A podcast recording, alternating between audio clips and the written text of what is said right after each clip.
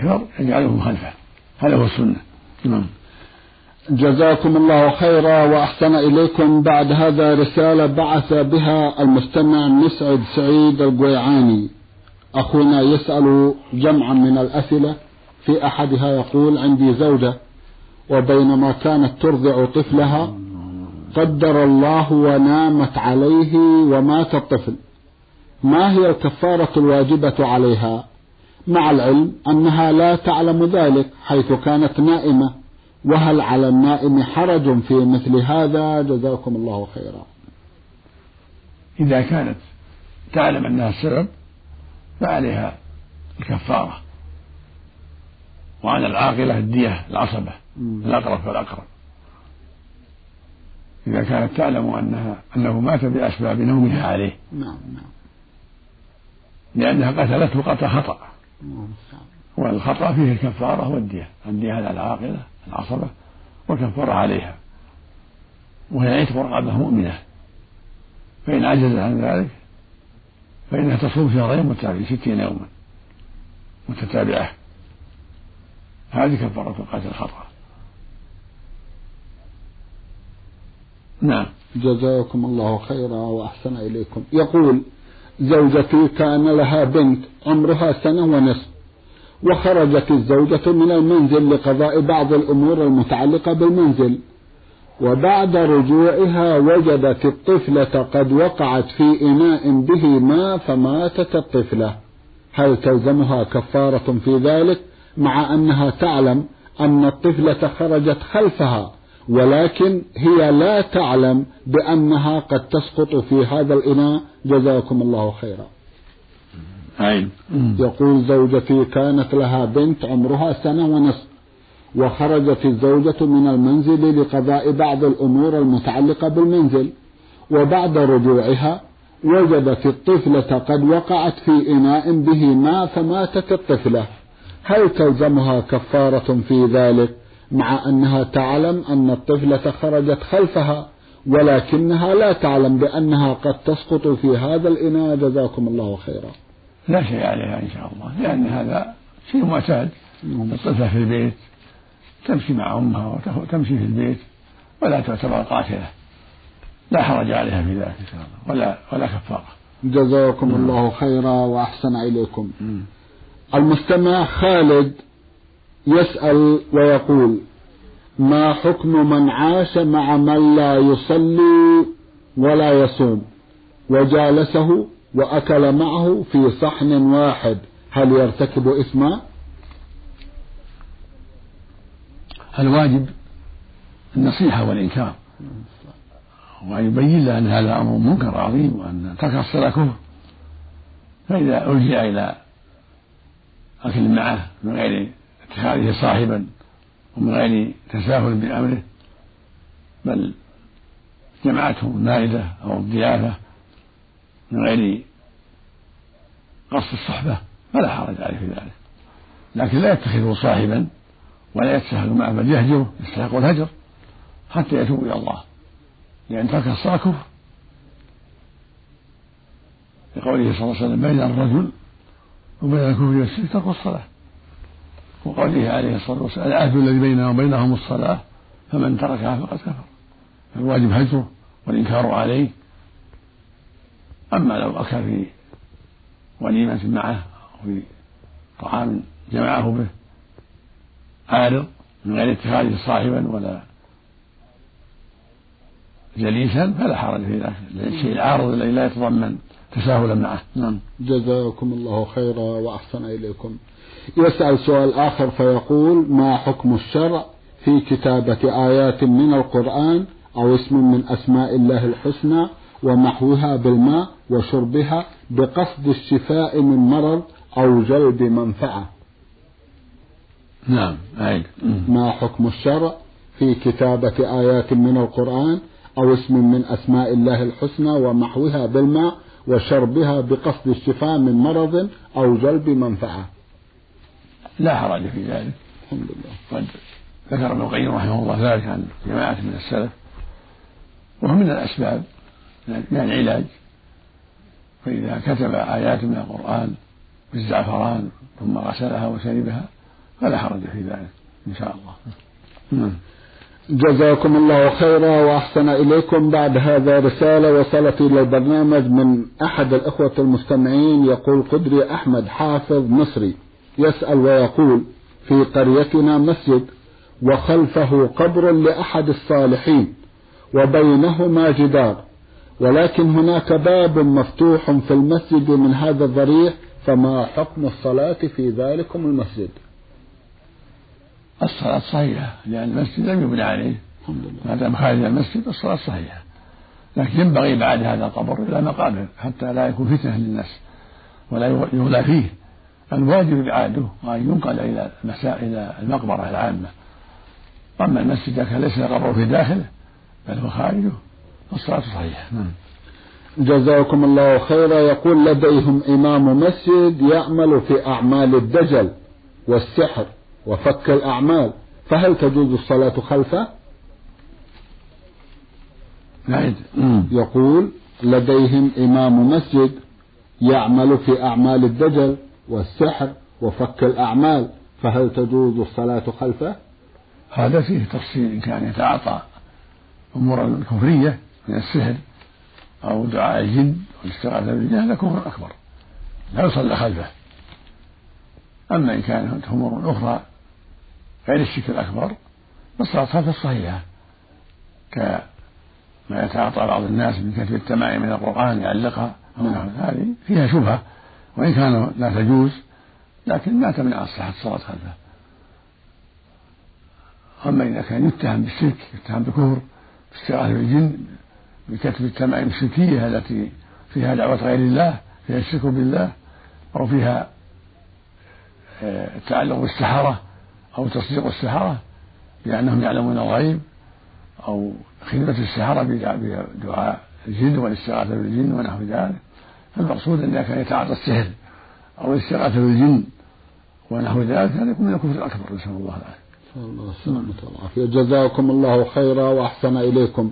يقول عن نفسه سماحة الشيخ أنا أعمل في محل لبيع الملابس وصاحب هذا المحل يعترض على صلاة التراويح في المسجد بحجة أن المحل يغلق كل ذلك الوقت إذ لم يبع شيئا طوال تلك الفترة. فهل يجوز أن أصلي وحدي بعد انتهاء العمل في البيت؟ جزاكم الله خيرا. يقول أنا أعمل في محل لبيع الملابس وصاحب هذا المحل يعترض علي إذا صليت التراويح في المسجد بحجة أن المحل يغلق كل ذلك الوقت إذا لم يبع إذ لم يبع شيئا طوال هذه الفترة. فهل يجوز أن أصليها وحدي في البيت بعد انتهاء العمل؟ صلاة الليل موسع فيها والحمد لله. الحمد لله. صليها في بيتك أو مع الناس. وإذا كان العمل في وقت التراويح يلزمك أن تعمل في وقت التراويح لأنك تأخذ أجرة على ذلك. والتراويح نافلة. الواجب عليك أن تعمل بالعقد اللي بينك وبين صاحبك. إذا كان العقد يتضمن أنك تباشر العمل بعد صلاة الفريضة صلاة العشاء فعليك أن تباشر العمل. إلا بإذنه إذا سمح لك. وفي إمكانك أن تصلي التهجد بالليل في بيتك والحمد لله. جزاكم الله خيرا وأحسن إليكم. مستمع من الإمارات العربية المتحدة أبو ظبي هو أسامة عبد الله يسأل ويقول ما معنى قوله صلى الله عليه وسلم إذا مات ابن آدم انقطع عمله إلا من ثلاث صدقة جارية أو علم ينتفع به أو ولد صالح يدعو له؟ هذا واضح. النبي صلى الله عليه وسلم يبين أن أعمال الإنسان إذا مات انقطعت. صلاته صدقاته تسبيحه قراءته إلى غير ذلك انقطعت بموته. لأن العمل ينقطع بالموت وسواء للحياة.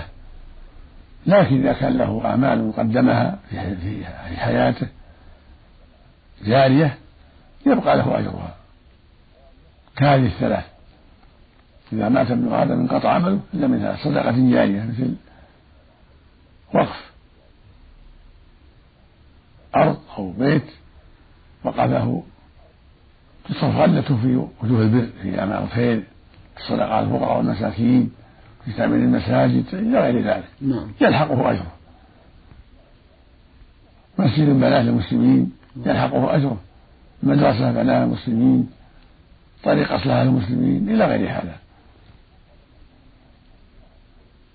هكذا العلم يتابع علم الناس العلم. له أجر عظيم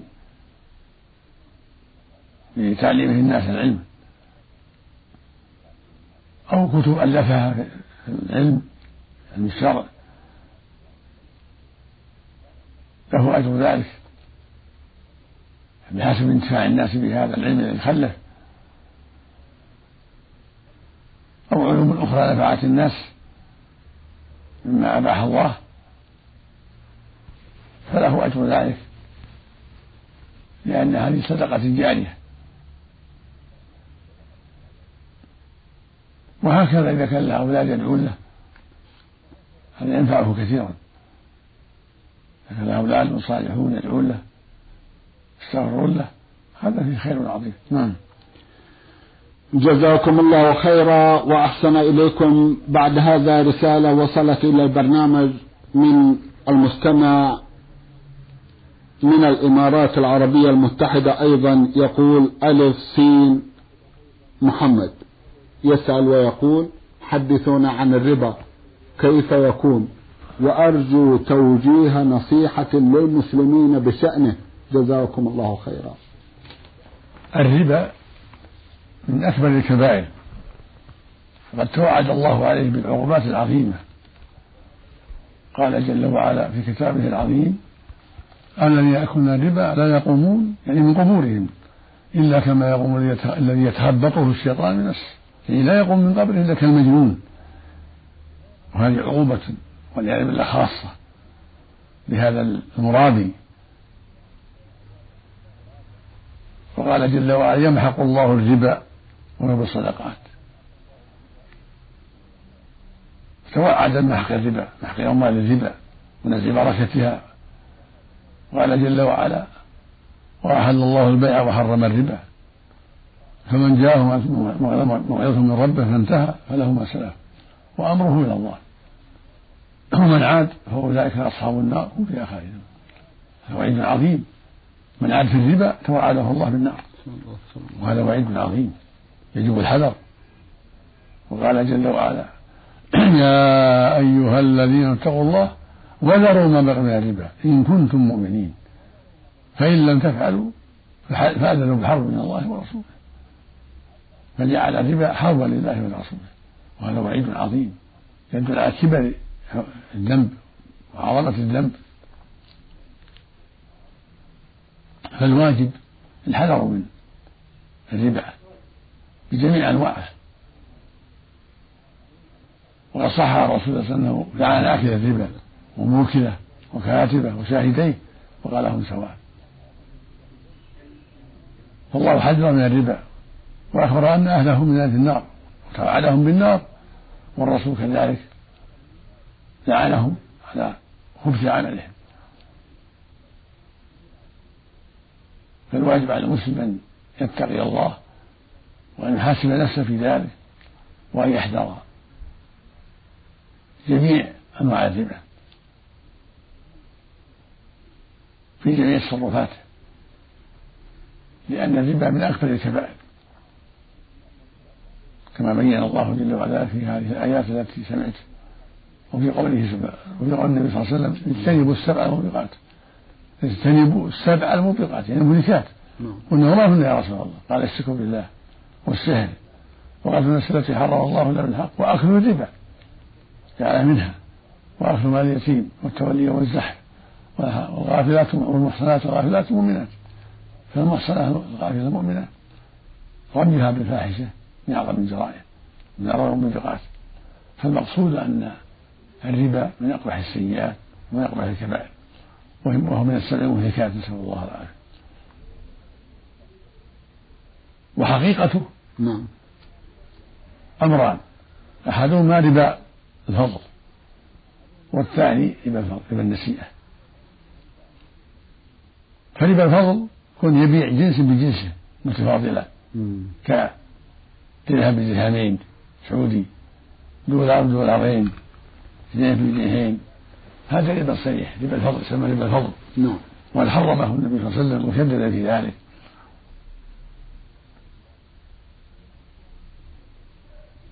النوع الثاني سمى ربا النسيئة. وهو أن يبيع نوعا من أنواع من من أموال الربا بنوع آخر. نسيئة. فإن كان من جنسه صار فيه ربا الفضل وربا النسيئة جميعا. كأن يبيع مثلا مئة ريال سعودي بمئة وعشرة إلى أجل مثلا. هذا ربا فضل وربا نسيئة جميعا.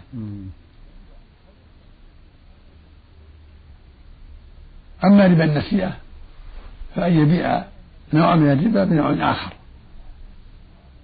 غير مضبوط المجلس يسمى ربا النسيئة كأن يبيع الدراهم بذهب أو دولارات بريالات سعودية إلى أجل. هذه يقال ربا النسيئة ولا يجوز بإجماع المسلمين.